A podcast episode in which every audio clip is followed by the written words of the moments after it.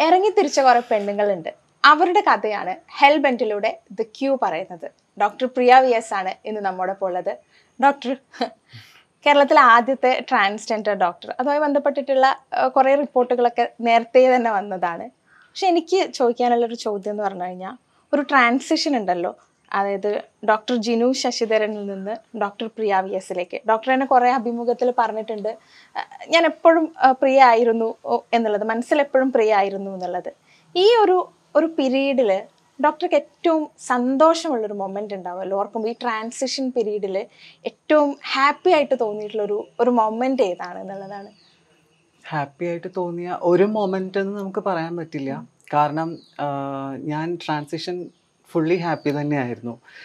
അതായത് ഇപ്പം നമ്മൾ ട്രാൻസിഷൻ എന്ന് വെച്ചാൽ അറിയാലോ അത് ഒരു ഒരു സിംഗിൾ പ്രൊസീജിയർ അല്ല ട്രാൻസിഷൻ എന്ന് പറയുന്നത്. അത് കുറേ ഒരു എന്താ പറയുക കുറേ പ്രൊസീജിയേഴ്സിന്റെ ഒരു കൂടിച്ചേരലാണ്. അതായത് കൃത്യമായിട്ട് പറയുകയാണെങ്കിൽ ഒരു പ്രോട്ടോക്കോൾ ഉണ്ട് ട്രാൻസിഷന് അതായത് നമ്മൾ ഫസ്റ്റ് സൈക്കാട്രിക് അസസ്മെന്റ് അണ്ടർഗോ ചെയ്യണം.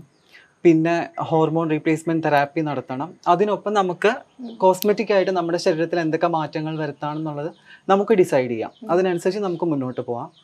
പിന്നെ ഫൈനലി സർജിക്കൽ പ്രൊസീഡിങ്സ് അത് അതാണ് ഏറ്റവും ക്രൂഷ്യൽ ആയിട്ടുള്ളത്. കാരണം സർജിക്കൽ പ്രൊസീഡിങ്സ് എന്ന് പറയുന്നത് നമുക്കൊരിക്കലും തിരിച്ചു വരാൻ പറ്റാത്തൊരു പ്രൊസീഡർ പ്രൊസീജിയറാണ് കാരണം നമ്മുടെ ശരീരം കീറി മുറിച്ച് കഴിഞ്ഞു കഴിഞ്ഞാൽ പിന്നീട് ഒരു തിരിച്ചുപോക്കുണ്ടാവില്ല നമ്മൾ ജനിച്ച ആ ഒരു ശരീരത്തിലേക്കുള്ളൊരു തിരിച്ചുപോക്ക് ഉണ്ടാവില്ല. അപ്പം അത് ഫൈനലായിട്ടാണ് നമ്മൾ ചെയ്യുക. അപ്പം എത്രത്തോളം നമ്മുടെ നാട്ടിലെ ട്രാൻസ്ജെൻഡേഴ്സ് അങ്ങനെ ചെയ്യുന്നു എന്നുള്ളത് അറിയില്ല. കാരണം പലർക്കും ഒരു ആവേശമാണ്. പെട്ടെന്ന് എടുത്തു ചാടി എനിക്ക് നാളെ തന്നെ ഞാൻ ആഗ്രഹിച്ച ശരീരത്തിലേക്ക് എത്തണം എന്നുള്ളൊരു രീതിയിലത്തെ ഒരു എടുത്തുചാട്ടമാണ്. എന്നെ സംബന്ധിച്ച് ഞാൻ എനിക്ക് ഒരു സ്ലോ പേസ് മതിയായിരുന്നു. എനിക്ക് ആ ഒരു നാച്ചുറൽ പ്രോസസ്സ് മതിയായിരുന്നു. അപ്പോൾ അതുകൊണ്ട് തന്നെ ഞാൻ വളരെ സ്ലോ ആയിട്ടാണ് മുന്നോട്ട് പോയത്. അപ്പോൾ എനിക്ക് ഈ ഒരു ട്രാൻസിഷൻ പ്രൊസീജിയറിൽ മുന്നോട്ട് പോകുന്ന ഓരോ ചുവടുകളും എന്നെ സംബന്ധിച്ച് വളരെ ആവേശകരമായിരുന്നു വളരെ സന്തോഷകരമായിരുന്നു. കാരണം ഓരോ ദിവസം രാവിലെയും കണ്ണാടിയുടെ മുന്നിൽ ഞാൻ എന്നെ കാണുമ്പോൾ എന്നിലെ മാറ്റങ്ങൾ കാണുമ്പോൾ അതെല്ലാം ഓരോ ഹാപ്പിനെസ് ആയിരുന്നു. എന്താ പറയുക വളരെ എക്സൈറ്റഡ് ആവും. എന്താ വെച്ചാൽ നമ്മൾ ഇപ്പം നമ്മുടെ കൗമാരത്തിൽ നമ്മുടെ ശരീരം മാറുന്നത് നമ്മൾ ആഗ്രഹിക്കാത്ത രീതിയിലാണ്. അതായത് ഒരു ട്രാൻസ്ജെൻഡറിനെ സംബന്ധിച്ച്. അപ്പോൾ ആ മാറ്റങ്ങൾ നമ്മളിൽ വല്ലാത്ത വിഷമവും ഡിപ്രഷനും ഒക്കെയാണ് ക്രിയേറ്റ് ചെയ്യുക. ഒരു അറപ്പൊക്കെയാണ് ക്രിയേറ്റ് ചെയ്യുക. നമ്മുടെ ശരീരത്തോട് തന്നെ ഒരു അറപ്പ് തോന്നിക്കും നമുക്ക്. ജെൻഡർ ഡിസ്ഫോറിയ എന്ന് പറയും ആ- കാര്യത്തിന് കാര്യത്തിൽ. അപ്പം അത് അതിന്റെ നേർ വിപരീതമാണ് ട്രാൻസിഷനിൽ ഉണ്ടാവുക. അതായത് നമ്മുടെ ഉള്ളിൽ ആൾ ആൾ ആരാണോ ആ ആൾ പുറത്തേക്ക് എക്സ്പ്രസീവായി വരികയാണ്. അല്ലെങ്കിൽ ആ ആൾ പുറത്ത് മാനിഫെസ്റ്റ് ചെയ്ത് വരികയാണ്. അതിന്റെ ഒരു എക്സൈറ്റ്മെന്റും സന്തോഷവും ഒക്കെ ആയിരിക്കും. അപ്പൊ എന്നെ സംബന്ധിച്ച് ട്രാൻസിഷൻ ഫേസിൽ എനിക്ക് ഇൻ ഒരു പിൻ പോയിന്റ് ചെയ്ത് ഒരു മൊമെന്റ് എന്റെ ഹാപ്പിയസ്റ്റ് മൊമെന്റ് എന്ന് എനിക്ക് പറയാൻ പറ്റില്ല. ഒബ്വിയസ്ലി സർജറി ഒക്കെ കഴിഞ്ഞ് നമ്മൾ കിടക്കുമ്പോൾ ആ ഒരു റിക്കവറി ഫേസിൽ വല്ലാത്ത ശാരീരികമായ ബുദ്ധിമുട്ടുകൾ ഉണ്ടാവും. എന്ന് പറഞ്ഞാലും ചില സമയത്ത് നമ്മൾ ആലോചിക്കും ഇപ്പം ഞാൻ ഞാനാണല്ലോ അങ്ങനത്തെ ഒരു ഫീലിംഗ് തോന്നുമ്പോൾ. പിന്നെ ഒരു കമ്പാരിസൺ വരും. എന്റെ പ്രീവിയസ് ലൈഫും ഈ ഒരു ലൈഫും തമ്മിലൊരു കമ്പാരിസൺ വരുമ്പോൾ ഇറ്റ് ഫീൽസ് മോർ ഹാപ്പി അല്ലെങ്കിൽ എന്താ പറയുക ഹാപ്പി എന്നൊന്നും പറഞ്ഞാൽ പോരാ. നമ്മളൊരു സ്വപ്നത്തിലൂടെ ജീവിക്കുകയാണെന്നുള്ളൊരു തോന്നൽ വരും. ഇതിൽ ഡോക്ടർ പ്രാവശ്യം പറഞ്ഞിട്ടുണ്ടായിരുന്നു. അതായത് ഏകദേശം ഒരു പതിനഞ്ച് വയസ്സൊക്കെ ആകുമ്പോൾ ഞാനൊരു ബെറ്റർ ഇന്ത്യൻ അങ്ങനെ ഒരു അഭിമുഖത്തിലാണ് വായിച്ചതെന്ന് തോന്നുന്നു. ഒരു പതിനഞ്ച് വയസ്സാവുമ്പോൾ തന്നെ പിന്നെ ഇതല്ല എന്റെ ജെൻഡർ ഞാൻ ഞാൻ ഇങ്ങനെയല്ല ഇതിൽ ഞാൻ ഡിസ്കംഫർട്ട് ആണ് എന്നുള്ളത് മനസ്സിലായിട്ടുണ്ടായിരുന്നു എന്ന്. പിന്നീട് പിന്നെയും അതും കഴിഞ്ഞ് ഏകദേശം ഒരു പത്ത് പതിനഞ്ച് വർഷം കഴിഞ്ഞിട്ടാണ് ഡോക്ടർ ഒരു ട്രാൻസ്ഫോർമേഷൻ അല്ലെങ്കിൽ ഒരു മാറ്റം വേണമെന്ന തീരുമാനത്തിലേക്കൊക്കെ എത്തുന്നത്. ആ ഒരു പിരീഡ് സത്യത്തിൽ എങ്ങനെയായിരുന്നു എന്നുള്ളതാണ്. അത് എങ്ങനെയാണ്? അതായത് ഒരു പതിനഞ്ച് വയസ്സെന്ന് പറയുമ്പോൾ നമ്മളൊരു ഒരു പത്താം ക്ലാസ്സിൽ പഠിക്കുന്ന ഒരു പ്രായ പ്രായമാണ്. അവിടെ നിന്ന് തന്നെ ആ ഒരു ലൈഫ് അത് എങ്ങനെയാണ് എന്നുള്ളതാണ് സി പതിനഞ്ച് വയസ്സിലല്ല. ആക്ച്വലി പതിനഞ്ച് വയസ്സിൽ എന്നെ സംബന്ധിച്ച് മറ്റൊരു ട്രാൻസിഷനാണ് നടന്നത്. ശരിക്കും ഞാൻ പറഞ്ഞ ഒരു അഡോളസൻസ് ഫേസ് അതായത് നമ്മുടെ ഒരു കൗമാരം ടീനേജിലേക്ക് കടക്കുന്ന ഒരു സമയം തേർട്ടീൻ ഫോർട്ടീൻ ആ ഒരു സമയത്താണ് ശരിക്കും നമുക്ക് ഈ ഒരു ശാരീരികമായ മാറ്റങ്ങൾ ഒരു അസ്വസ്ഥത തോന്നുക. ശരിക്കും അതുവരെ നമ്മുടെ ജെൻഡർ നമ്മളെ കൂടുതൽ സ്വാധീനിക്കില്ല. ഒരു കുട്ടിയെ സംബന്ധിച്ച് ഞാനൊരു പെൺകുട്ടിയാണ്. ഇപ്പോൾ ഒരു ആൺകുട്ടി ചെറിയൊരു കുട്ടി പറഞ്ഞാൽ നമ്മളത് അവഗണിക്കും. നമുക്കത് വലിയൊരു വിഷയമല്ല. പക്ഷേ കുറച്ചുകൂടെ മുതിർന്ന ഒരു ചെറുപ്പക്കാരൻ ചെക്കൻ അല്ലെങ്കിൽ ഒരു ആൺകുട്ടി ഞാനൊരു പെണ്ണാണ് എന്ന് പറയുമ്പോൾ പെട്ടെന്ന് അത് ആൾക്കാർ ശ്രദ്ധിക്കും. സമൂഹം ശ്രദ്ധിക്കും. മറ്റൊരു കണ്ണിൽ നോക്കും. അപ്പം അങ്ങനെ ഒരു ഇത് വരും. അപ്പം ആക്ച്വലി എന്നെ സംബന്ധിച്ച് എന്റെ ടീനേജിന്റെ ബിഗിനിങ്ങിലാണ് ഞാൻ തിരിച്ചറിയുന്നത്. This is not my real body my real self എന്നുള്ളൊരു എനിക്ക് തിരിച്ചറിവുണ്ടാവുന്ന ആ സമയത്താണ്. ഫിഫ്റ്റീനോട് അടുപ്പിച്ച് അതായത് ഞാൻ പ്ലസ് ടുവിലേക്ക് വരുമ്പോഴൊക്കെ ഞാൻ അതിൽ നിന്ന് എന്നെ തന്നെ ഹൈഡ് ചെയ്യാൻ മറ്റുള്ളവരുടെ മുന്നിൽ നിന്ന് എന്നെ ഹൈഡ് ചെയ്യാനാണ് ഞാൻ ശ്രമിച്ചത്. എന്റെ ജെൻഡർ എക്സ്പ്രഷൻ അല്ലാതെ അതായത് ഞാനൊരു സ്ത്രീയാണ് ഞാനൊരു പെൺകുട്ടിയാണെന്നുള്ള ആ ഒരു തോന്ന ആ ഒരു ചിന്താഗതി അല്ലെങ്കിൽ എന്താ പറയുക ഒരു നമുക്കൊരു ജെൻഡർ എക്സ്പ്രഷൻ ഉണ്ടാവും ഓരോ വ്യക്തിക്കും. എന്റെ ജെൻഡർ വുമൺ ആണ്. അപ്പം നമ്മൾ ആ ആ സ്ത്രീയെ സംബന്ധിച്ച് തന്നെയുള്ള ജെൻഡർ എക്സ്പ്രഷനാണ് തയ്യാറാവുക. അപ്പോൾ ആ ഒരു എക്സ്പ്രഷൻ ഞാൻ ഹൈഡ് ചെയ്ത് തുടങ്ങി ആ സമയത്ത്. ഫിഫ്റ്റീൻ സിക്സ്റ്റീൻ സെവൻ ആ ഒരു എൻട്രൻസിന് പഠിക്കുന്ന സമയത്തൊക്കെ. എന്താ പറയുക പ്രൊഫഷണൽ കോളേജിൽ കയറുന്ന സമയത്തെല്ലാം ഞാൻ എന്റെ ജെൻഡർ എക്സ്പ്രഷനെ ഹൈഡ് ചെയ്ത് ഞാനൊരു സ്ത്രീയാണെന്നുള്ളത് ഹൈഡ് ചെയ്ത് ഒരു പുരുഷനായിട്ട് എക്സ്പ്രസ് ചെയ്യാനാണ് ഞാൻ ശ്രമിച്ചത്. ഫോർ സർവൈവൽ ഡെഫിനറ്റ്ലി വലിയ ആ സമയത്ത് വല്ലാത്തൊരു കോൺഫ്ലിക്റ്റ് ആയിരുന്നു അത്. പക്ഷേ സ്കൂൾ ലൈഫിലെ ആ ഒരു trauma being a trans child എനിക്ക് കുറേ ബുദ്ധിമുട്ടുകൾ ഫേസ് ചെയ്യേണ്ടി വന്നിട്ടുണ്ട്. ഞാൻ പല ഇന്റർവ്യൂസിലും പറയാറുള്ള കാര്യം തന്നെയാണ്.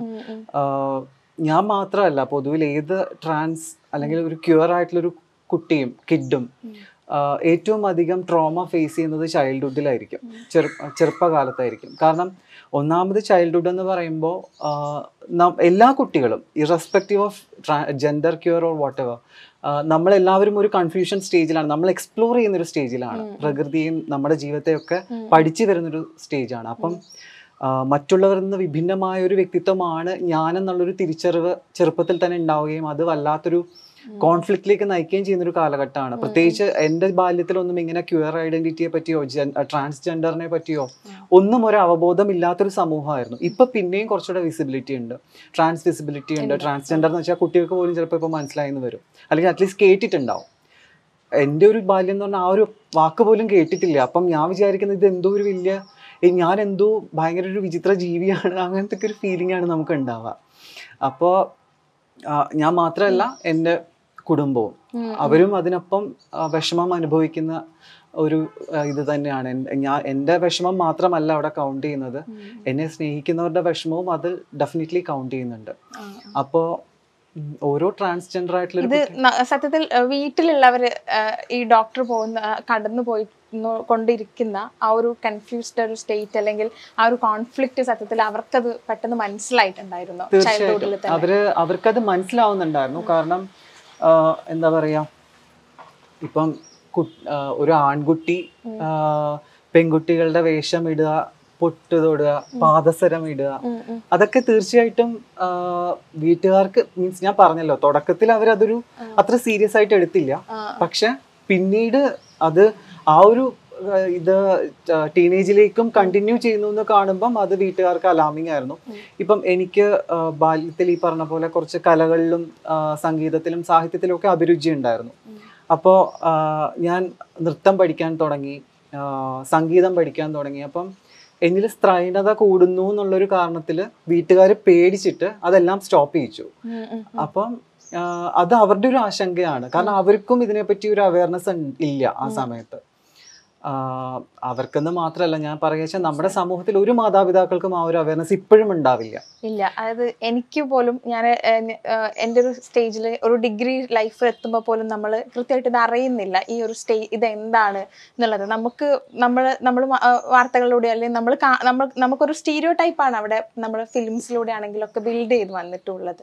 അപ്പോൾ അമ്മ എപ്പോഴും കൂടെ ഉണ്ടായിരുന്നു. അമ്മയാണ് സർജറിയുടെ സമയത്ത് അടക്കം കൂടെ നിന്നത് എന്ന് പറഞ്ഞു. അമ്മയാണ് സർജറി നടത്തിയതെന്ന് തന്നെ പറയാം. കാരണം എന്താ പറയാ ഇപ്പൊ എന്റെ സർജറിയുടെ ചെലവുകളാണെങ്കിലും അല്ലെങ്കിൽ എന്റെ സർജറിക്ക് എന്നോടൊപ്പം ബൈസ്റ്റാൻഡർ ആയിട്ടാണെങ്കിലും എപ്പോഴും എല്ലാ കാര്യങ്ങളും എന്റെ എല്ലാ കാര്യങ്ങളും നോക്കിയത് എന്റെ അമ്മ തന്നെയാണ്.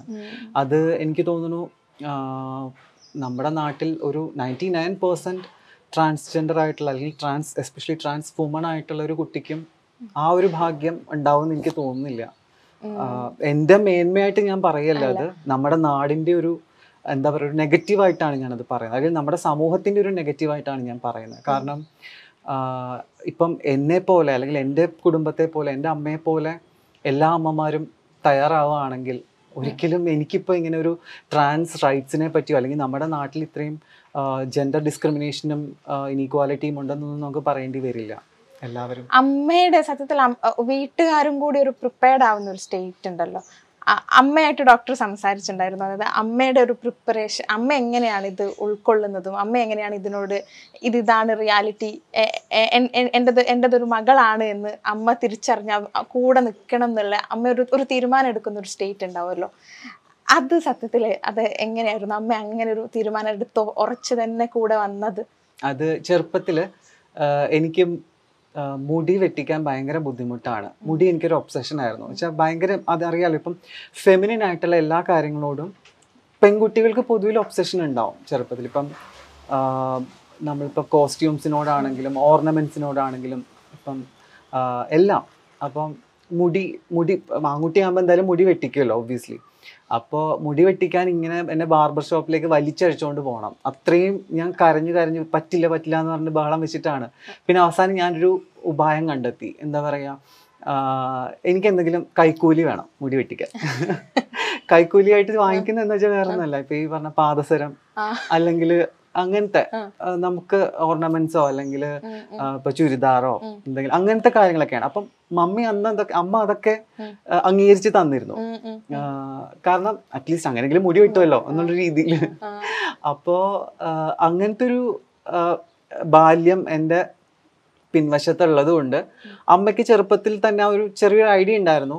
പിന്നീട് ഞാൻ പറഞ്ഞല്ലോ ഞാൻ എന്റെ ജെൻഡർ എക്സ്പ്രഷൻസ് കൺട്രോൾ ചെയ്തു. ഇപ്പം കോളേജിൽ ഞാൻ കയറുമ്പോൾ കംപ്ലീറ്റ്ലി മാസ്ക് ചെയ്തൊരു വ്യക്തിയായിട്ടാണ് അതായത് ഒരു ആൺകുട്ടിയായിട്ടാണ് ഞാൻ കോളേജിലേക്ക് കയറുന്നത് ആരും എന്റെ മാനറിസംസ് ശ്രദ്ധിക്കരുത്. ഞാൻ ഞാനൊരു പെണ്ണാണെന്നുള്ളത് ആരും തിരിച്ചറിയരുത്. എന്നുള്ള ഒരു വലിയൊരു ഒരു കോൺഷ്യസ്നെസ് എനിക്ക് എപ്പോഴും ഉണ്ടായിരുന്നു. ഞാനൊരു വ്യക്തിയോട് സംസാരിക്കുമ്പോഴാണെങ്കിൽ കൂടെയും ആ വ്യക്തിയോടുള്ള ഇൻട്രാക്ഷനേക്കാൾ കൂടുതൽ ഞാൻ ശ്രദ്ധിക്കുക എന്റെ ഉള്ളിൽ എന്തെങ്കിലും മാനറിസംസ് വരുന്നുണ്ടോ? ഞാൻ എന്തെങ്കിലും പെൺകുട്ടികൾ പറയുന്ന പോലെ എന്തെങ്കിലും പറയുന്നുണ്ടോ? അങ്ങനെയൊക്കെയാണ് ഞാൻ കൺസേൺഡ് ആവുക ആ സമയത്ത്. അപ്പം അങ്ങനെ കൺട്രോൾ ചെയ്ത് നിർത്തിയ ഒരു വ്യക്തിയാണ്. അപ്പം ഈവൻ എന്റെ അമ്മ പോലും മറന്നു. എനിക്കിങ്ങനെ ഒരു എന്താ പറയുക ഒരു ഫെമിനിൻ ചരിത്രമുണ്ടെന്നുള്ളതൊന്നും അമ്മ പോലും മറന്നു. കാരണം അത്രയും ഞാൻ ആക്ട് ചെയ്തു ക്ലിയർ ആയിട്ട്.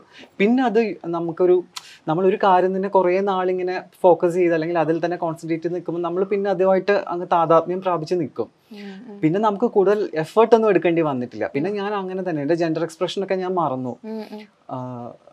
പിന്നെ അതൊരു യൂഷ്വൽ സ്റ്റോറിയായി അപ്പൊ അമ്മയും അത് മറന്നിട്ടുണ്ടായിരുന്നു സത്യം പറഞ്ഞാൽ പക്ഷെ എന്നാലും അമ്മയ്ക്ക് ആ ഒരു എന്റെ ബാല്യത്തെ പറ്റി ഒരു അറിവുള്ളത് കൊണ്ട് ഐ വാസ് കോൺഫിഡന്റ് അമ്മയോട് എനിക്ക് പറയാം എന്നുള്ളൊരു കോൺഫിഡൻസ് എനിക്ക് ഉണ്ടായിരുന്നു അപ്പൊ ഞാൻ ഇതിനെ എനിക്കിപ്പം ഇതിനെപ്പറ്റി അറിയാനോ പറയാനോ ഒന്നും ആരും ഉണ്ടായിരുന്നില്ല. ഞാൻ ഒരു ഫാമിലിയിൽ തന്നെ നിന്നിരുന്നത് കൊണ്ടും എനിക്കങ്ങനെ പുറമെ ഇപ്പം സോഷ്യൽ സംഘടനകളുമായിട്ടോ അല്ലെങ്കിൽ.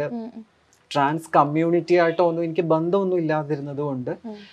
എനിക്ക് ഇതിനുള്ള റിസോഴ്സസ് ഉണ്ടായിരുന്നില്ല. ഡയറക്റ്റ് റിസോഴ്സസ് ഉണ്ടായിരുന്നില്ല. ഞാനപ്പം എന്റെതായ രീതിയിൽ തന്നെ പിന്നെ ഒബ്വിയസ്ലി ഞാനൊരു മെഡിക്കൽ സ്റ്റുഡന്റ് ആയിരുന്നത് കൊണ്ട് തന്നെ ടേംസ് ഒക്കെ അത്യാവശ്യം അറിയായിരുന്നു. പഠിക്കുന്ന സമയത്ത്. പക്ഷെ ഞാൻ കഴിവതും ബി എം എസിന് പഠിക്കുന്ന സമയത്ത് ആ, ആ ഒരു കാര്യത്തിൽ ഞാൻ ഫോക്കസ് ചെയ്തില്ല. കാരണം എനിക്ക് പേടിയായിരുന്നു. എനിക്കുള്ളിന്റെ ഉള്ളിൽ അറിയാം ഞാനൊരു കെയർ ആണെന്നുള്ളത് എനിക്കറിയാം. പക്ഷെ അതിൽ ഫോക്കസ് ചെയ്ത് ഞാനത് പഠിക്കാനോ അറിയാനോ ശ്രമിച്ചു കഴിഞ്ഞാൽ ഞാൻ വീണ്ടും അതിലേക്ക് പോയാലോ എന്നൊക്കെയുള്ളൊരു പേടി എനിക്കുണ്ടായിരുന്നു. അതുകൊണ്ട് തന്നെ ഞാൻ അതിൽ ബോധപൂർവം ബോധപൂർവം തന്നെ അവഗണിച്ചു ശരിക്കും. അപ്പോൾ പിന്നെ അമ്മയോട് ഇതെല്ലാം ഞാൻ എനിക്ക് അതായത് നമ്മൾ ഈ പഠിക്കുന്ന സമയത്ത് നമുക്ക് കുറേ പ്രിവിലേജസ് ഉണ്ട്. നമുക്ക് അടിച്ചു പൊളിച്ച് ജീവിക്കാം. നമുക്ക് ഒന്നിനെ പറ്റി കൺസേൺഡ് ആവണ്ട. നമുക്ക് എവിടെ നിന്ന് കാശ് കിട്ടും? എങ്ങനെ ജീവിക്കും? അതിനെപ്പറ്റി ഒന്നും കൺസേൺ ആവണ്ട. നമുക്ക് പഠിച്ചാൽ മതി. അപ്പം ആ, ഒരു രീതിയിൽ മാക്സിമം കോളേജ് ലൈഫും ക്യാമ്പസ് ലൈഫും ഒക്കെ മാക്സിമം എൻജോയ് ചെയ്തു. കാരണം സ്കൂളിൽ എനിക്ക് കിട്ടാത്ത ഭാഗ്യമായിരുന്നു ക്യാമ്പസിൽ കിട്ടിയ. ബിക്കോസ് ഞാൻ ഞാനൊരു ട്രാൻസ്ഫോമൺ ആണെന്നോ അല്ലെങ്കിൽ ഒരു പെണ്ണാണെന്നോ ആരും തിരിച്ചറിഞ്ഞിട്ടില്ല. എന്നെ ഒരു ആൺകുട്ടിയായിട്ട് തന്നെ ട്രീറ്റ് ചെയ്തു. ഒരു ആൺകുട്ടിയുടെ ഫ്രീഡത്തിലാണ് ഞാൻ നടന്നിരുന്നത്. ഇഷ്ടമുള്ളപ്പം ഇഷ്ടമുള്ളപ്പോൾ സിനിമയ്ക്ക് പോവാം ഇഷ്ടമുള്ളപ്പം ക്ലാസ് കട്ട് ചെയ്യാം ഇഷ്ടമുള്ളപ്പം ഫ്രണ്ട്സിന്റെ കൂടെ അടിച്ചു പൊളിക്കാം. അങ്ങനത്തെ ഒക്കെ ഒരു ഒരു പാറ്റേൺ ഓഫ് ലൈഫായിരുന്നു ആ സമയത്ത്. അപ്പം എനിക്ക് തന്നെ എന്നെപ്പറ്റി ചിന്തിക്കേണ്ടി വന്നിട്ടില്ല. പക്ഷെ അത് കഴിഞ്ഞ് നമ്മൾ പ്രൊഫഷനിലേക്ക് വരുമ്പോൾ.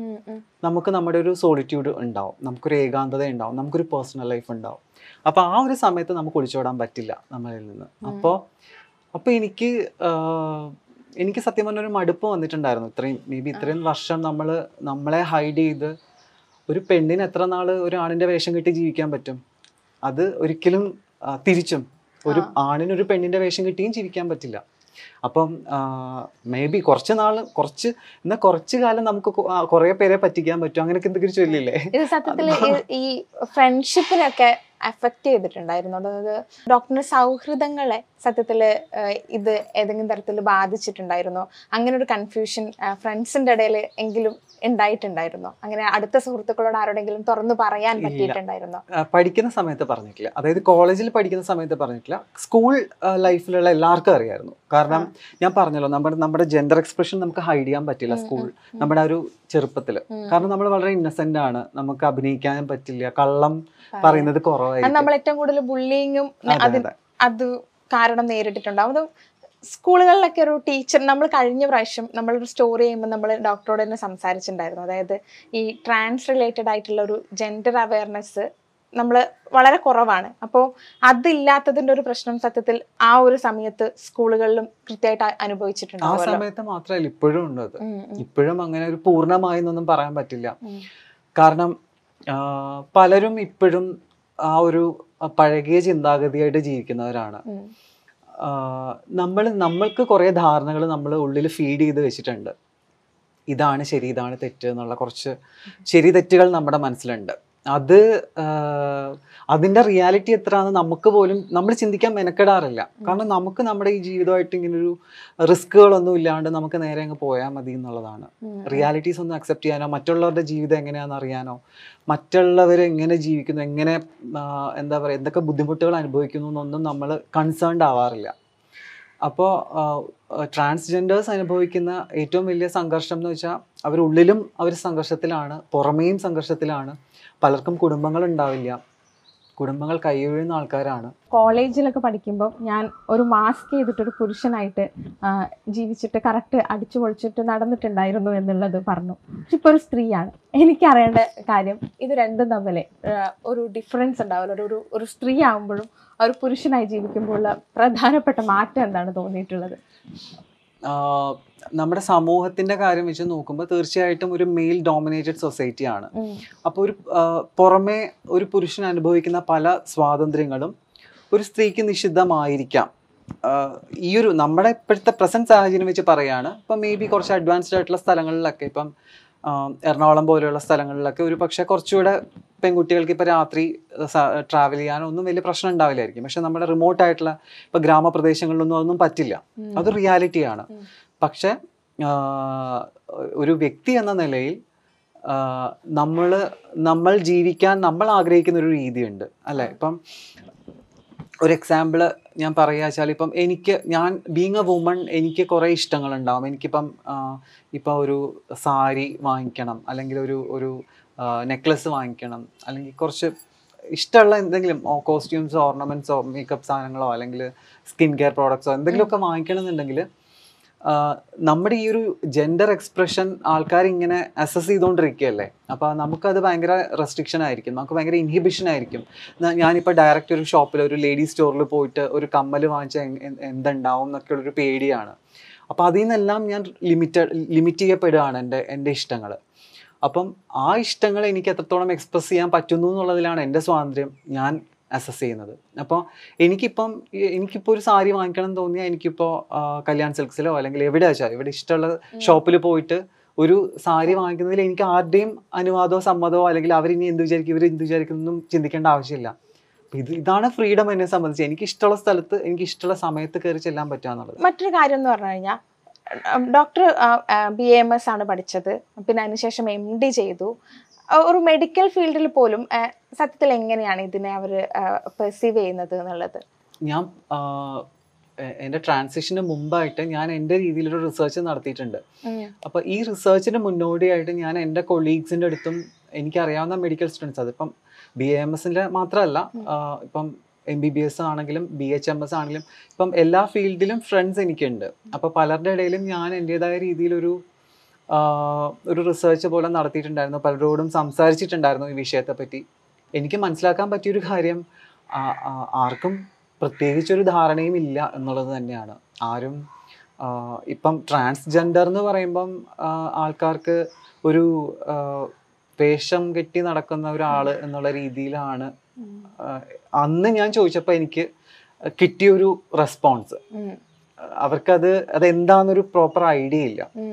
പലരുടെയും മനസ്സിൽ ഈ പറയുന്ന പോലെ ഇപ്പം ഒരു ഹിജഡ കൾച്ചറിൽ ജീവിക്കുന്ന കുറച്ച് വ്യക്തികൾ അതായത് ഇപ്പം ഇവിടുന്ന് നോർത്ത് ഇന്ത്യയിലേക്കൊക്കെ പോകുമ്പോൾ ട്രെയിനിൽ ഈ കൈകൊട്ടി പാട്ടൊക്കെ പാടി കാശൊക്കെ തട്ടിപ്പറിക്കാൻ നടക്കുന്ന ഒരാൾ കുറച്ച് ആൾക്കാർ അല്ലെങ്കിൽ ഇപ്പം സെക്സ് വർക്ക് ചെയ്ത് റോഡ് റോഡ് സൈഡിൽ നിൽക്കുന്ന കുറച്ച് ആൾക്കാർ. അങ്ങനത്തെയൊക്കെ ഒരു ഒരു ഇമേജാണ് ട്രാൻസ്ജെൻഡർ എന്ന വാക്ക് കേൾക്കുമ്പം ആൾക്കാരുടെ മനസ്സിലുണ്ടാവുന്നത്. ട്രാൻസ്ജെൻഡർ എന്താണെന്നുള്ളത് ആരും തിരിച്ചറിയാൻ നോക്കുന്നില്ല. അവർ വിചാരിക്കുന്ന ഏതോ നമ്മളെപ്പോലൊന്നും അല്ലാത്ത വേറെ ഏതോ ടൈപ്പ് ആൾക്കാരെന്നുള്ള രീതിയിലാണ് പലരും നോക്കുന്നത്. പക്ഷെ ട്രാൻസ്ജെൻഡർ എന്ന് വെച്ചാൽ ഇപ്പം നീ കേ ഇപ്പം നിങ്ങളിൽ ഓരോരുത്തരിലും ഒരു ട്രാൻസ്ജെൻഡർ ഉണ്ടെന്ന് പറഞ്ഞാൽ അത് വിശ്വസിക്കാൻ പറ്റുമെന്ന് എനിക്കറിയില്ല നിങ്ങൾക്ക്. കാരണം നമ്മുടെ ജെൻഡർ ഇപ്പം ഇപ്പൊ സാരി ഉടുത്ത് നടക്കുന്നവരോ ചുരിദാറിട്ട് നടക്കുന്നവരെല്ലാവരും പെണ്ണുങ്ങളാണോ.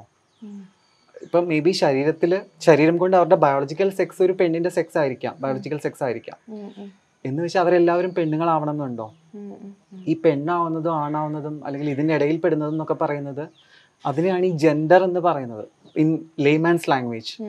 പ്യുവർ മലയാളത്തിൽ പറയുകയാണെങ്കിൽ അതാണ് അതിന്റെ റിയാലിറ്റി ഇപ്പൊ ടെക്നിക്കാലിറ്റി നോക്കുകയാണെങ്കിൽ നമ്മുടെ ബയോളജിക്കൽ സെക്സും നമ്മുടെ സൈക്കോളജിക്കൽ ജെൻഡറും ഡിഫർ ചെയ്യുന്ന കണ്ടീഷനെയാണ് ട്രാൻസ്ജെൻഡർ എന്ന് പറയുന്നത്.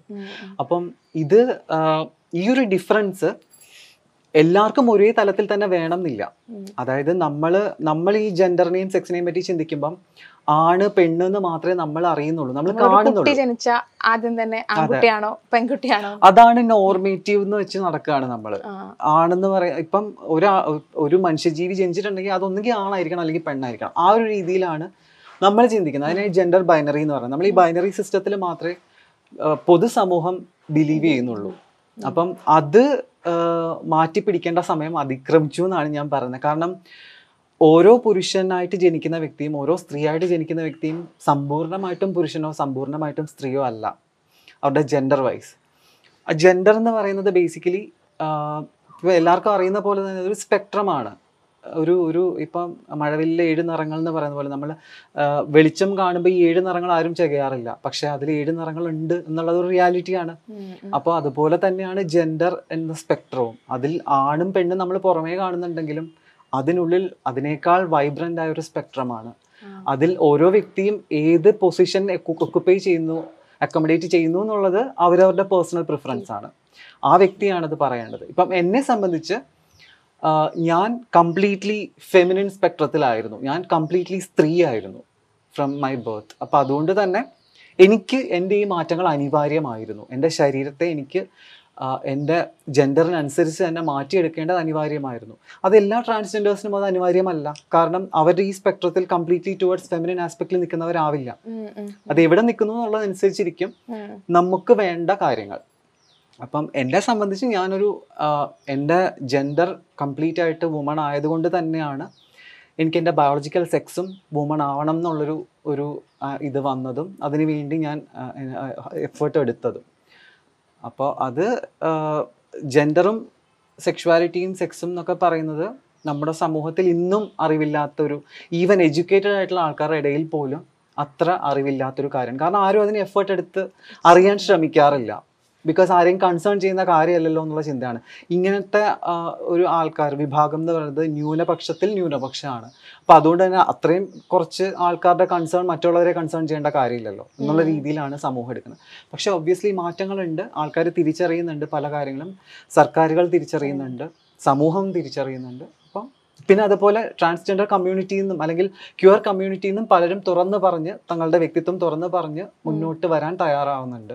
വർക്ക് ചെയ്യുന്ന സ്ഥലത്ത് ഡോക്ടർ ജിനു ശശിധരൻ ആയിരുന്നു പേഷ്യൻസിനെ സംബന്ധിച്ചിടത്തോളം കൊളീഗ്സിനെ സംബന്ധിച്ചിടത്തോളം. ഇപ്പോൾ ഡോക്ടർ തൃശ്ശൂർ ആണെങ്കിൽ നിൽക്കുന്ന അവിടുത്തെ നെയ്ബേഴ്സിനെ സംബന്ധിച്ചിടത്തോളം ഒക്കെ ഡോക്ടർ ജിനു ശശിധരനാണ്. ആ ചൈൽഡ്ഹുഡിലെ കാര്യങ്ങളൊന്നും ആളുകൾക്ക് ഓർമ്മ പോലും ഉണ്ടാവണമെന്നില്ല. അപ്പം അവിടെ നിന്ന് ഇത് പറയാനെടുക്കുന്ന ഒരു ഒരു ഒരു ഒരു ധൈര്യമാണോ ഒരു കറേജാണോ ആണോ അതെങ്ങനെയാണ് ഡോക്ടർ അത് അവതരിപ്പിക്കുന്നത്? പിന്നെ എങ്ങനെയാണ് സർജറി എന്നുള്ള തീരുമാനത്തിലേക്ക് തന്നെ പോകണമെന്ന് പറഞ്ഞ് എങ്ങനെയായിരുന്നു ആ ഒരു യാത്ര എന്നുള്ളത്? ഞാൻ ഞാൻ പറഞ്ഞല്ലോ ഞാനിപ്പോൾ എന്റെ പ്രൊഫഷനിലേക്ക് കടക്കുമ്പോൾ ഞാൻ ആകെ കൺഫ്യൂസ്ഡ് ആയിരുന്നു. എനിക്ക് എന്ത് ചെയ്യണമെന്ന് എനിക്ക് അറിയില്ലായിരുന്നു ഞാൻ വളരെ ഹെൽപ്ലെസ് ആയിട്ട് നിൽക്കുന്ന ഒരു പരുവത്തിലായിരുന്നു ശരിക്കും. അപ്പോൾ എനിക്ക് അതിൽ നിന്ന് എങ്ങനെയെങ്കിലും ഒരു വേ ഔട്ട് കണ്ടുപിടിക്കണം എന്നുണ്ടായിരുന്നു പക്ഷെ എനിക്ക് ഡയറക്റ്റ് റിസോഴ്സസ് ഉണ്ടായിരുന്നില്ല. ആരെ സമീപിക്കണം? എങ്ങനെ എന്താണ് ഇത് ഈ ഇതിന്റെ റൂട്ട് കോസസ് ഒന്നും എനിക്കറിയില്ല. കാരണം ക്യുവർ ഐഡന്റിറ്റി ഒന്നും എനിക്കറിയില്ല. ട്രാൻസ്ജെൻഡർ എന്ന പദമൊക്കെ ഈ സമയത്ത് നമ്മൾ കേട്ടിട്ടുണ്ടെന്ന് പറഞ്ഞാലും എനിക്ക് അങ്ങനെയുള്ള ആൾക്കാരെ സമീപിക്കാനൊക്കെ ഭയമായിരുന്നു അപ്പം ഞാൻ ചെയ്തത് എനിക്ക് അവൈലബിൾ ആയിട്ടുള്ള റിസോഴ്സസ് അതായത് ഇപ്പം ഇന്റർനെറ്റ് ആണെങ്കിലും മറ്റ് ഇൻഫർമേഷണൽ റിസോഴ്സസ് ആണെങ്കിലും എല്ലാം ഞാൻ മാക്സിമം യൂട്ടിലൈസ് ചെയ്തു. ഞാൻ അതിനെപ്പറ്റി ഓൾമോസ്റ്റ് ഒരു രണ്ട് രണ്ട് മൂന്ന് വർഷത്തോളം പഠിച്ചു. ഞാൻ പഠിച്ചു. പഠിച്ചതിന് ശേഷം പഠിച്ചു വന്നപ്പോൾ എനിക്കൊരു ഐഡിയ കിട്ടി. കാര്യങ്ങൾ എന്താണ് എനിക്ക് എന്താണ് വേണ്ടത് എന്നൊക്കെ ഒരു ഐഡിയ കിട്ടി. അപ്പം ഞാൻ ഉറപ്പിച്ചു എനിക്ക് വേണ്ടത് ഇതാണ്. എനിക്ക് I want to live as myself എനിക്ക് എന്റെ ഉള്ളിലുള്ള സെൽഫിനെ പുറത്ത് എക്സ്പ്രസ് ചെയ്യാൻ പറ്റുന്ന ഒരു ടൂളായിരിക്കണം എന്റെ ശരീരം എന്നുള്ളൊരു ഒരു ഫീലിങ്ങിലേക്കാണ് ഞാൻ ഫൈനലി എത്തിയത്. അപ്പോൾ അതിന് വേണ്ടത് എന്താണെന്നുള്ളൊരു ഒരു പഠനമായിരുന്നു പിന്നെ അടുത്തത്. പെട്ടെന്ന് ഞാൻ എടുത്തു ചാടി ചാടിയെടുത്തൊരു തീരുമാനമല്ല. അതായത് ഞാൻ ഇതാണെന്ന് തിരിച്ചറിയുമ്പോഴും ഞാൻ അടുത്ത ദിവസം പോയി പെട്ടെന്ന് ഒരു ഫേസ്ബുക്ക് പോസ്റ്റ് ഇടാനോ മറ്റുള്ളവരെ അറിയിക്കാനോ ഒന്നും നിന്നിട്ടില്ല. ഒബ്വിയസ്ലി എന്റെ ഏറ്റവും അടുപ്പമുള്ള ഒന്ന് രണ്ട് പേരെ ഞാൻ അറിയിച്ചിരുന്നു. എന്റെ ഏറ്റവും ബെസ്റ്റ് എന്റെ ബെസ്റ്റി എന്റെ ബെസ്റ്റ് ഫ്രണ്ട് അതുപോലെ എന്റെ അമ്മ എന്റെ ഫാമിലി അച്ഛൻ ചേട്ടൻ ഏടത്തിയമ്മ അങ്ങനെ ഒരു വിരലിലെണ്ണാവുന്ന കുറച്ച് പേർക്ക് മാത്രമേ ഈ കാര്യങ്ങൾ അറിയുന്നുണ്ടായിരുന്നുള്ളൂ. എന്റെ ബെസ്റ്റി എന്ന് പറയുന്നത് ഒബ്വിയസ്ലി എന്റെ ഹോസ്പിറ്റലിലെ മാനേജറാണ് അപ്പം അവളാണ് സത്യം പറഞ്ഞാൽ എന്റെ ഏറ്റവും വലിയ സപ്പോർട്ടറായിട്ട് ഉണ്ടായിരുന്നത് അപ്പോൾ അതും എനിക്ക് വല്ല വലിയൊരു അനുഗ്രഹമായി എന്ന് തന്നെ പറയാം. കാരണം നമുക്കങ്ങനെ ഒരാൾ നമ്മളെ മനസ്സിലാക്കുന്ന ഒരു വ്യക്തി നമ്മളോടൊപ്പം നമ്മുടെ വർക്ക് പ്ലേസിൽ തന്നെ ഉണ്ടാവുക എന്ന് പറയുന്നത് ശരിക്കും ഒരു അനുഗ്രഹമാണ്. അപ്പോൾ അതുകൊണ്ടാണ് എനിക്ക് എന്റെ പ്രൊഫഷണൽ ലൈഫിലും ഇത് എന്റെ മാറ്റങ്ങൾ വലിയ പ്രശ്നങ്ങളില്ലാണ്ട് മുന്നോട്ട് പോയത് അതുകൊണ്ട് തന്നെയാണ്. ഈ ഡോക്ടർമാരുടെ ഒരു സർക്കിളിലാണല്ലോ ഉള്ളത്. അപ്പോൾ അത് കുറച്ചുകൂടി ഈസി ആയിരിക്കും അവരുടെ അടുത്ത് കമ്മ്യൂണിക്കേറ്റ് ചെയ്യാൻ. കാരണം അവർക്ക് ഈ കാര്യങ്ങൾ ഏകദേശം അറിയുന്ന അതുമായി ഇതിനോടുള്ള അവരുടെ ഒരു ആറ്റിറ്റ്യൂഡ് എങ്ങനെയാണ്? അവർ അവരായതുകൊണ്ട് ഡോക്ടറിന്റെ സർക്കിളിലുള്ള എല്ലാം പഠിച്ചത് ആണ്. അപ്പോൾ അങ്ങനെ പിന്നെ ബ്രദറും എം ബി ബി എസ് ഡോക്ടറാണ് അപ്പോൾ ആ ഒരു സർക്കിളിലായതുകൊണ്ട് കമ്മ്യൂണിക്കേറ്റ് ചെയ്യാൻ കുറച്ചുകൂടി എളുപ്പമായിരുന്നു. കമ്മ്യൂണിക്കേഷൻസ് എളുപ്പമായിരുന്നു. തീർച്ചയായിട്ടും എളുപ്പമായിരുന്നു. കാരണം ഞാൻ എനിക്കത് എക്സ്പ്രസ് ചെയ്യാൻ അറിയാമായിരുന്നു ഞാൻ എനിക്ക് എന്താ പറയുക ഞാൻ പറഞ്ഞല്ലോ ഞാൻ ഓൾമോസ്റ്റ് ഒരു ടു ഇയേഴ്സിന്റെ ടു ത്രീ ഇയേഴ്സിന്റെ പഠനം നൽകിയ ഒരു ആത്മവിശ്വാസം എനിക്കുണ്ടായിരുന്നു. പിന്നെ ഒബ്വിയസ്ലി ഫോർച്ചുനേറ്റ്ലി ഞാൻ ഈ ഒരു ഫീൽഡിലായതുകൊണ്ടും ഞാനൊരു കാര്യം പറയുമ്പോൾ ആൾക്കാർക്ക് കണ്ണും പൂട്ടി അത് തള്ളിക്കളയാൻ പറ്റാത്തൊരു സാഹചര്യമായിരുന്നു. തീർച്ചയായിട്ടും പറയുന്നത് ഒരു ഡോക്ടർ ആണെന്നുള്ളൊരു ചിന്ത കേൾക്കുന്ന ആൾക്കുണ്ടാവും. അപ്പോൾ അതുകൊണ്ട് തന്നെ ഞാനത് കോൺഫിഡൻസോട് കൂടി പറയാൻ പറ്റുന്ന ഒരു സ്റ്റാറ്റസിൽ നിന്നുകൊണ്ടാണ് ഈ ഓരോ വ്യക്തികളോടും എന്നെ എന്റെ ജീവിതവുമായി ബന്ധപ്പെട്ട ഓരോ വ്യക്തികളോടും ഞാൻ ഈ കാര്യങ്ങൾ ഷെയർ ചെയ്തിട്ടുള്ളത്. ഇപ്പം നേരത്തെ പറഞ്ഞ ഹോസ്പിറ്റലിന്റെ കാര്യം പറഞ്ഞതുപോലെ ഹോസ്പിറ്റലിൽ ഞാൻ എന്താ ചെയ്യുന്നത് വെച്ചാൽ from cleaning staff to management staff ഓരോ സ്റ്റാഫുകളെയും പേഴ്സണലി ഞാൻ അവരുമായിട്ട് ഇൻട്രാക്ട് ചെയ്യുന്നുണ്ടായിരുന്നു എന്റെ ട്രാൻസാക്ഷന് മുമ്പ്. ഇൻട്രാക്ട് ചെയ്ത് അവരുമായിട്ടൊരു റാപ്പോ ക്രിയേറ്റ് ചെയ്തതിന് ശേഷമാണ് ഞാൻ ഓരോരുത്തരോടും പേഴ്സണലി ഞാൻ പറഞ്ഞു. അവർ അവർക്ക് ട്രാൻസ്ജെൻഡേഴ്സിനെ സംബന്ധിക്കുന്ന തെറ്റിദ്ധാരണകൾ നീക്കം ചെയ്തിട്ടാണ് ഞാൻ പറയുന്നത് ഞാനൊരു ട്രാൻസ്ജെൻഡർ ആണെന്നുള്ളത്. അപ്പം ഓൾറെഡി അവർ ആ ഒരു ഒരു പൊസിഷനിലായിരുന്നു that they could accept me ആ ഒരു സ്റ്റാറ്റസിൽ നിന്നുകൊണ്ടാണ് ഞാൻ പറഞ്ഞത്. അപ്പം അതിനുശേഷം ഇപ്പം എന്റെ കൊളീഗ്സിന്റെ എല്ലാവർക്കും ഇപ്പം വിദ്യാഭ്യാസം കൂടുതലുണ്ടെന്ന് വെച്ചിട്ട് ആരും ഈ കാര്യം പെട്ടെന്ന് അക്സെപ്റ്റ് ചെയ്യണം എന്നില്ല ഞാൻ പറഞ്ഞല്ലോ നമ്മുടെ വിദ്യാഭ്യാസ സമ്പ്രദായം എന്ന് പറയുന്നത് നമ്മുടെ ആവശ്യങ്ങൾക്കുള്ള വിദ്യാഭ്യാസം മാത്രമേ ഉള്ളൂ നമുക്ക്. നമുക്ക് അറിവിന് വേണ്ടിയുള്ള വിദ്യാഭ്യാസമല്ല ശരിക്കും നമ്മുടെ ചുറ്റും നടക്കുന്നത്. അപ്പം ഒപ്പമുള്ളവർ ഡോക്ടേഴ്സ് ആണെങ്കിലും അവർക്കും കുറച്ച് ഈ പറഞ്ഞ പോലെ ഇൻഹിബിഷൻസും റെസ്ട്രിക്ഷൻസും തുടക്കത്തിൽ ഉണ്ടായിരുന്നു അതും എനിക്ക് നീക്കം ചെയ്യേണ്ടതുണ്ടായിരുന്നു. അതിന് ഞാൻ ഈ പറഞ്ഞ പോലെ മാക്സിമം എനിക്ക് അവസരങ്ങൾ കിട്ടുമ്പോഴെല്ലാം ഞാൻ എല്ലാവരോടും കമ്മ്യൂണിക്കേറ്റ് ചെയ്ത് ചെയ്തിരുന്നു ഓപ്പൺ ആയിട്ട്. കാര്യങ്ങൾ ഷെയർ ചെയ്തിരുന്നു ഡിസ്കസ് ചെയ്തിരുന്നു about gender identity about sexual orientation എന്താണ് ഇത് ഇതിന്റെ വ്യത്യാസം? ഇത് റിയൽ ആണോ? ഇത് അബ്നോർമാലിറ്റി ആണോ? എന്ന അതിനെപ്പറ്റിയൊക്കെയുള്ള കുറേ ഫ്രൂട്ട്ഫുൾ ആയിട്ടുള്ള ഡിസ്കഷൻസും ഡിബേറ്റ്സും ഒക്കെ നടക്കുന്നുണ്ടായിരുന്നു ഞാനും കൊളീഗ്സും തമ്മിൽ ഫൈനലി ഞാനിത് എന്റെ തീരുമാനങ്ങളും കാര്യങ്ങളൊക്കെ മനസ്സിലാക്കിയപ്പോൾ അവർക്കും വല്ലാത്തൊരു ഒരു എക്സൈറ്റ്മെന്റ് ആയിരുന്നു. അവർക്കും വല്ലാത്തൊരു കൗതുകമായിരുന്നു. പിന്നെ അറ്റ്ലീസ്റ്റ് അവർക്ക് അവർ ബ്ലാങ്ക് അല്ലായിരുന്നു അവർ ആ സമയത്ത്. ഞാൻ കുറച്ചെങ്കിലും അവരിൽ ഇതിനെപ്പറ്റി ഒരു അറിവ് കൊടുത്തിരുന്നു. അപ്പോൾ were in the position to accept me ഈ സ്ഥിരമായിട്ട് ചിലപ്പോൾ കൺസൾട്ട് ചെയ്യുന്ന പേഷ്യൻസ് ഒക്കെ ഉണ്ടാവുമല്ലോ. അപ്പൊ അതുവരെ പിന്നെ ജിനു ശശിധരനായുള്ള ഡോക്ടറെ പിന്നെ പ്രിയ ആയിട്ട് കാണുമ്പോൾ അവരുടെ ഒരു റിയാക്ഷൻ എങ്ങനെയായിരുന്നു? പേഷ്യൻസിന്റെ ഭാഗത്തു നിന്നുള്ള റെസ്പോൺസസ് ഞാൻ ഇപ്പോഴും ഫേസ് ചെയ്യുന്ന ഒരു കാര്യമാണ്. കാരണം ഇപ്പം എന്താ പറയുക പലരും മുമ്പ് ഡോക്ടർ ജിനുവിനെ കണ്ടിട്ടുള്ള പേഷ്യൻസ് മേ ബി അവർ ചിലപ്പം ഒരു വർഷം രണ്ട് വർഷം മൂന്ന് വർഷമൊക്കെ കഴിഞ്ഞിട്ടും തിരിച്ചു വരുന്നവരുണ്ടാവും. അവർക്കിപ്പം പഴയ ബുദ്ധിമുട്ടുകൾ ചിലപ്പം വീണ്ടും തുടങ്ങുകയാണെന്നുണ്ടെങ്കിൽ അവർ തീർച്ചയായിട്ടും കൺസൾട്ട് ചെയ്ത ഡോക്ടറിനെ തന്നെ കാണാനായിരിക്കും തയ്യാറാവുക. അപ്പോൾ അങ്ങനെ കാണാൻ വരുന്ന പേഷ്യൻസ് ഡോക്ടർ ജിനു എവിടെയെന്ന് എന്റെ അടുത്ത് തന്നെ വന്ന് ചോദിച്ചിട്ടുണ്ട്. അപ്പോൾ അപ്പോ ഞാൻ പറഞ്ഞു ഡോക്ടർ ജിനു തന്നെയാണ് ഈ ഇരിക്കുന്നത്. എന്ന് പറഞ്ഞു മനസ്സിലാക്കും. അപ്പൊ അവർ ആദ്യം അവർക്കൊരു ഞെട്ടലാണ്. അതെങ്ങനെ ശരിയാവുന്ന?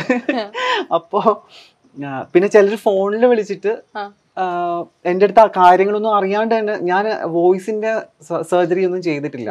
അപ്പൊ അതുകൊണ്ട് തന്നെ പഴയ വോയിസ് നിന്ന് കുറച്ചുകൂടെ ലൈറ്റ് ആയിട്ടുണ്ടെന്നേ ഉള്ളൂ. പഴയ ആ ഒരു മെയിൽ ബാസ് വോയിസ് നിന്ന് കുറച്ചുകൂടെ ലൈറ്റ് ആയി. ഡെഫിനറ്റ്ലി ഹോർമോൺസിൽ ലൈറ്റ് ആവും. ഇനി ലൈറ്റ് ആയിക്കൊണ്ടേയിരിക്കും.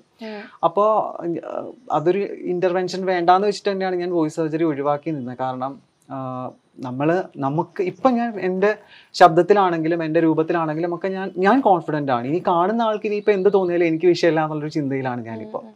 അപ്പോൾ അതുകൊണ്ട് തന്നെ ഫോണിൽ സംസാരിക്കുമ്പോൾ അവർക്ക് ഒരു പക്ഷേ തിരിച്ചറിഞ്ഞു എന്ന് വരില്ല. ഞാൻ ഈ മാറ്റങ്ങളിലൂടെ കടന്നു പോയി എന്ന് ചിലപ്പോൾ തിരിച്ചറിഞ്ഞു. അപ്പോൾ അവർ ഡയറക്റ്റ് തന്നെ സംസാരിച്ച് തുടങ്ങി. ഡോക്ടറെ ആ എനിക്ക് വീണ്ടും ആ ഇത് അലർജി തുടങ്ങിയിട്ടുണ്ട് കേട്ടോ. എന്താ ഇപ്പം ചെയ്യേണ്ടത്? ഏത് മരുന്നാണ് കഴിക്കേണ്ടതെന്നൊക്കെ പറഞ്ഞിട്ട് ഇങ്ങനെ സംസാരിച്ച് തുടങ്ങും.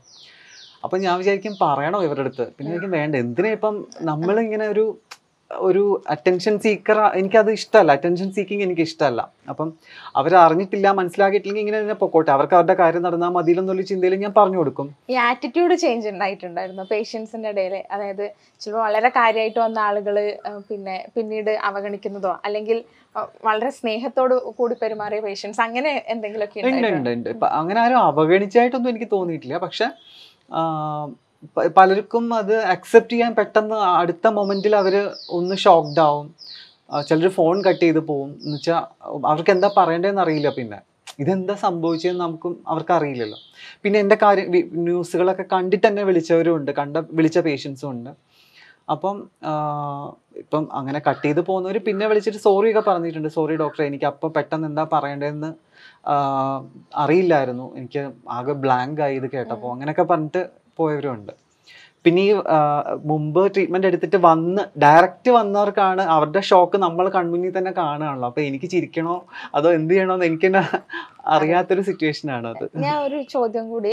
അത് കറക്റ്റ് എനിക്ക് ചോദിക്കാവുന്ന പോലെ അറിയില്ല. എങ്കിലും അതായത് ഇപ്പൊ ഡോക്ടറെ നിൽക്കുമ്പോൾ ഡോക്ടർ ഫ്രീ ആയിട്ട് നിൽക്കുമ്പോൾ പഴയ ചിത്രങ്ങളും അല്ലെങ്കിൽ പഴയ ജിനുവിനെ അത് എപ്പോഴെങ്കിലും ഡോക്ടർക്ക് ഡോക്ടറിന് ഒരു ഓർമ്മയിൽ വരാറുണ്ടോ? അതായത് ആ ഡോക്ടറിന്റെ ഒരു രൂപവും കാര്യങ്ങളൊക്കെ അത് അതെങ്ങനെയാണ് നമ്മൾ കണക്ട് ചെയ്യുന്നത് കാരണം അറിയാത്തത് കൊണ്ട് ചോദിക്കുന്നതാണ് തീർച്ചയായിട്ടും അത് പ്രസക്തമായ ചോദ്യം തന്നെയാണ്. കാരണം അത് ഞാൻ ഓരോ നിമിഷവും ചിന്തിക്കാറുണ്ട്.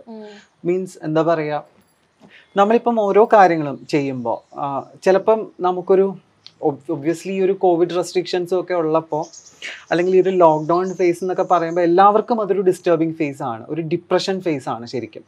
എനിക്കും ആ ഡിപ്രഷൻ ഉണ്ടാവാറുണ്ട് ചില സമയത്ത്. നമ്മുടെ ജീവിതം പഴയ ജീവിതമല്ല ആ ഒരു തുറന്ന ജീവിതമല്ല. എല്ലാവരും റെസ്ട്രിക്റ്റഡ് ആണ് മാസ്ക് ഇട്ടിട്ട് മാത്രമേ നമുക്ക് പുറത്തു പോകാൻ പറ്റുള്ളൂ. പഴയ പോലെ നമുക്ക് ഇഷ്ടമുള്ളടത്ത് ഇഷ്ട ആ, ആൾക്കാരുമായിട്ട് ഡയറക്റ്റ് ഇൻട്രാക്ട് ചെയ്യാൻ പറ്റില്ല. അങ്ങനത്തെ ഒക്കെ കുറേ ബുദ്ധിമുട്ടുകൾ നമുക്കുണ്ട്. അപ്പോൾ അത് വരുമ്പം ചിലപ്പോൾ ഞാനും വല്ലാണ്ട് ഡിപ്രസ്ഡ് ആവും മൂഡ് ഓഫ് ആവും. പിന്നെ ഒബ്വിയസ്ലി ഹോർമോണൽ ചേഞ്ചസ് ഉള്ളത് കൊണ്ട് തന്നെ ആ രീതിയിലുള്ള മൂഡ് സ്വിങ്സ് ഉണ്ടാവും. അപ്പോൾ അങ്ങനെയൊക്കെ വരുമ്പോൾ ചില സമയത്ത് ഞാൻ വളരെ ഗ്ലൂമി ആയിരിക്കും വളരെ മൂഡി ആയിട്ടിരിക്കും. ആ സമയത്തൊക്കെ ഞാൻ ഒരു കാര്യമേ ചിന്തിക്കാറുള്ളൂ. പഴയ ജിനുവിനെ ചിന്തിക്കും. പഴയ ജിനുവിനെ പറ്റി ആലോചിക്കും. ജിനു അനുഭവിച്ചിട്ടുള്ള ഡിപ്രഷൻസും മൂഡ് സ്വിങ്സും മൂഡ് ഓഫുകളും ഒക്കെ കമ്പയർ ചെയ്ത് നോക്കുമ്പോൾ ഇതൊന്നുമല്ല. അപ്പോൾ ഞാൻ ആലോചിക്കും ഞാൻ സന്തോഷിക്കേണ്ട ഘട്ടമാണിത് ഒരിക്കലും ഞാൻ ഇങ്ങനെ മൂഡ് ഓഫ് ആയിട്ട് ഇങ്ങനെ ചടഞ്ഞുകൂടി ഇരിക്കേണ്ട സമയമല്ല. എന്നുള്ളൊരു ചിന്ത എന്റെ മനസ്സിൽ വരും ശരിക്കും ഒരു ഇൻസ്പിറേഷൻ ആയിട്ട് ഞാൻ ജിനുവിനെ ആലോചിക്കാറുണ്ട് പലപ്പോഴും. പ്രണയം ഉണ്ടായിട്ടുണ്ടോ? തീർച്ചയായിട്ടും ഉണ്ടാവാത്ത മനുഷ്യരില്ലല്ലോ. പക്ഷെ അത് എക്സ്പ്രസ് ചെയ്തിട്ടില്ല എന്ന് മാത്രം. കാരണം ഞാൻ എന്റെ പ്രീവിയസ് ലൈഫിൽ അതായത് ജിനുവിന്റെ ലൈഫിൽ ജിനുവിനെ സംബന്ധിച്ച് എക്സ്പ്രസ് ചെയ്യാൻ പറ്റാത്തൊരു ജീവിതമായിരുന്നു. അപ്പോൾ എന്താ വെച്ചാൽ നമുക്ക് ആ ഒരു ടൂളല്ല നമ്മുടെ ശരീരം എന്ന് പറയുന്നത് നമുക്ക് ജീവിക്കാനുള്ള ടൂളാണ് ഉപകരണമാണ്. ആ ഉപകരണം മിസ്മാച്ച് ആയി വരിക എന്ന് പറയുന്നത് പിന്നെ നമുക്ക് യൂസ് ഇല്ല അതുകൊണ്ട് അല്ലേ? ഇപ്പം നമ്മൾ ഒരാൾക്കൊരു മൊബൈൽ ഫോൺ വേണമെന്ന് പറഞ്ഞു. അയാൾക്ക് അതിന് പകരം ഒരു വാഷിംഗ് മെഷീൻ വാങ്ങിച്ചുകൊണ്ട് കൊടുത്താൽ എന്താ ചെയ്യുക മൊബൈൽ ഫോണിന്റെ യൂസ് ഒന്നും നടക്കില്ലല്ലോ. വാഷിംഗ് മെഷീൻ ഇങ്ങനെ നോക്കിയിരിക്കാൻ മാത്രമേ പറ്റുള്ളൂ നമുക്ക്. അപ്പോൾ അപ്പോൾ അതുപോലെയാണ് ഈ ഒരു അവസ്ഥ എന്ന് പറയുന്നത്. എന്നെ സംബന്ധിച്ച് എനിക്ക് എക്സ്പ്രസ് ചെയ്യാൻ പറ്റിയൊരു ശരീരമായിരുന്നില്ല എന്റെത്. എന്റെ ഉള്ളിൽ തോന്നുന്ന എന്ത് വികാരങ്ങളാണെങ്കിലും അതിപ്പോൾ ദേഷ്യമായിക്കോട്ടെ ഇഷ്ടമായിക്കോട്ടെ വിഷമമായിക്കോട്ടെ എന്താണെങ്കിലും അതെനിക്ക് ഞാനായിട്ട് എനിക്ക് എക്സ്പ്രസ് ചെയ്യാൻ പറ്റുമായിരുന്നില്ല. അതെല്ലാം എനിക്ക് ഉള്ളിൽ കുഴിച്ചു മൂടാൻ തന്നെ പറ്റുള്ളൂ. ഇപ്പം നമുക്കൊരാൾ ഒരു വ്യക്തിയെ കാണുമ്പോൾ ചിലപ്പോൾ നമുക്കൊരു ഇൻഫാക്ച്വേഷൻ തോന്നി ഇൻഫാക്ച്വേഷൻ തോന്നിയെന്ന് വരാം ഒരു അട്രാക്ഷൻ തോന്നിയെന്ന് വരാം. ആ അട്രാക്ഷനും ഇൻഫാക്ച്വേഷനും ഒക്കെ എന്റെ ഉള്ളിൽ തന്നെ ഒതുക്കാനേ ഞാൻ ശ്രമിച്ചിട്ടുള്ളൂ. അങ്ങനെ ആരോടും പോയി തുറന്ന് പറയാനോ. ബിക്കോസ് ഞാൻ ഞാനൊരു ഗേ അല്ല എന്ന് എനിക്കറിയായിരുന്നു. കാരണം ഇപ്പം ഹോമോസെക്ഷൽ ഓറിയന്റേഷൻ എന്ന് പറയുന്നത് നമ്മുടെ സെക്ഷൽ ഓറിയന്റേഷൻ ആണ്. എന്റെ സെക്ഷൽ ഓറിയന്റേഷനിലല്ല ഞാൻ ഡിഫർ ചെയ്തതെന്ന് എനിക്ക് നന്നായിട്ട് അറിയായിരുന്നു. ബിക്കോസ് എന്റെ ജെൻഡർ ഐഡന്റിറ്റിയിലാണ് ഞാൻ ഡിഫർ ചെയ്തിരുന്നത്. ഞാനൊരു പെണ്ണാണ്. എനിക്കൊരു പെണ്ണിനോടൊരു ഇഷ്ടം തോന്നുകയാണെങ്കിൽ ഞാനൊരു ഹോമോസെക്ഷൽ വുമൺ ആണെന്ന് പറയാം. ഞാനൊരു ലെസ്ബിയൻ ആണെന്ന് പറയാം. അല്ലേ? പക്ഷെ ഞാനൊരു ലെസ്ബിയൻ അല്ല. എനിക്ക് ഒബ്വിയസ്ലി ഹെട്രോസെക്ഷൽ ഓറിയന്റേഷൻ ആണ് എന്റെത്.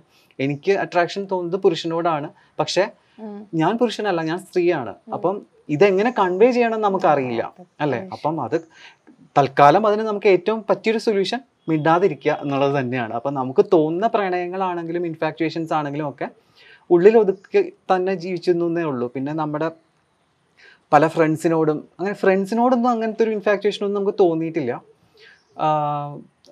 പക്ഷേ എന്നാലും അവരുടെയൊക്കെ ലൈഫ് കാണുമ്പോൾ നമുക്ക് ഭയങ്കര ഒരു ഗ്രഡ്ജ് തോന്നുമായിരുന്നു ശരിക്കും. എനിക്കിതൊന്നും വിധിച്ചിട്ടില്ലല്ലോ എന്നുള്ളൊരു ചിന്തയായിരുന്നു ആ സമയത്ത്. സത്യത്തിൽ ജിനു ആയിരിക്കുന്ന സമയത്താണ് ഈ പഠനമൊക്കെ ഉണ്ടായിരുന്നത്. എം ഡി ചെയ്തതും ബി എം എസ് ചെയ്തതും ഒക്കെ ആ സമയത്താണ്. ഇപ്പോഴത്തെ ഒരു സിറ്റുവേഷനിൽ ഇപ്പോഴത്തെ ഇതിലും ഒരു ട്രാൻസ്ജെൻഡറിനെ സംബന്ധിച്ചിടത്തോളം എത്രത്തോളം ഡിഫിക്കൽട്ട് ആണ്. അതായത് ഒരു മെഡിസിൻ ആ റിലേറ്റഡ് ഒരു ഫീൽഡ് എടുക്കുക അത് അതുമായി കണ്ടിന്യൂ ചെയ്യുക അത് അത് പോസിബിൾ ആണെന്ന് ഡോക്ടറിന് തോന്നുന്നു. എല്ലാം അത് ബുദ്ധിമുട്ടാണ് ശരിക്കും. ഈ കാലഘട്ടത്തിലും അത് ബുദ്ധിമുട്ട് തന്നെയാണ്. കാരണം എന്താ വെച്ചാൽ നം അതായത് നമ്മൾ നമ്മുടെ ഐഡന്റിറ്റിയിൽ തന്നെ പഠിക്കുകയാണെങ്കിൽ ഒരു വിദ്യാർത്ഥിയായിട്ട് നമ്മളൊരു കോളേജിൽ പോവുകയാണെങ്കിൽ ബുദ്ധിമുട്ടാണ് ഫോർ എ ട്രാൻസ്ജെൻഡർ എസ്പെഷ്യലി കാരണം ഞാൻ ക്യാമ്പസ് ലൈഫ് എൻജോയ് ചെയ്തത് ഞാൻ ഹൈഡ് ചെയ്ത് ജീവിച്ചിട്ടാണ്.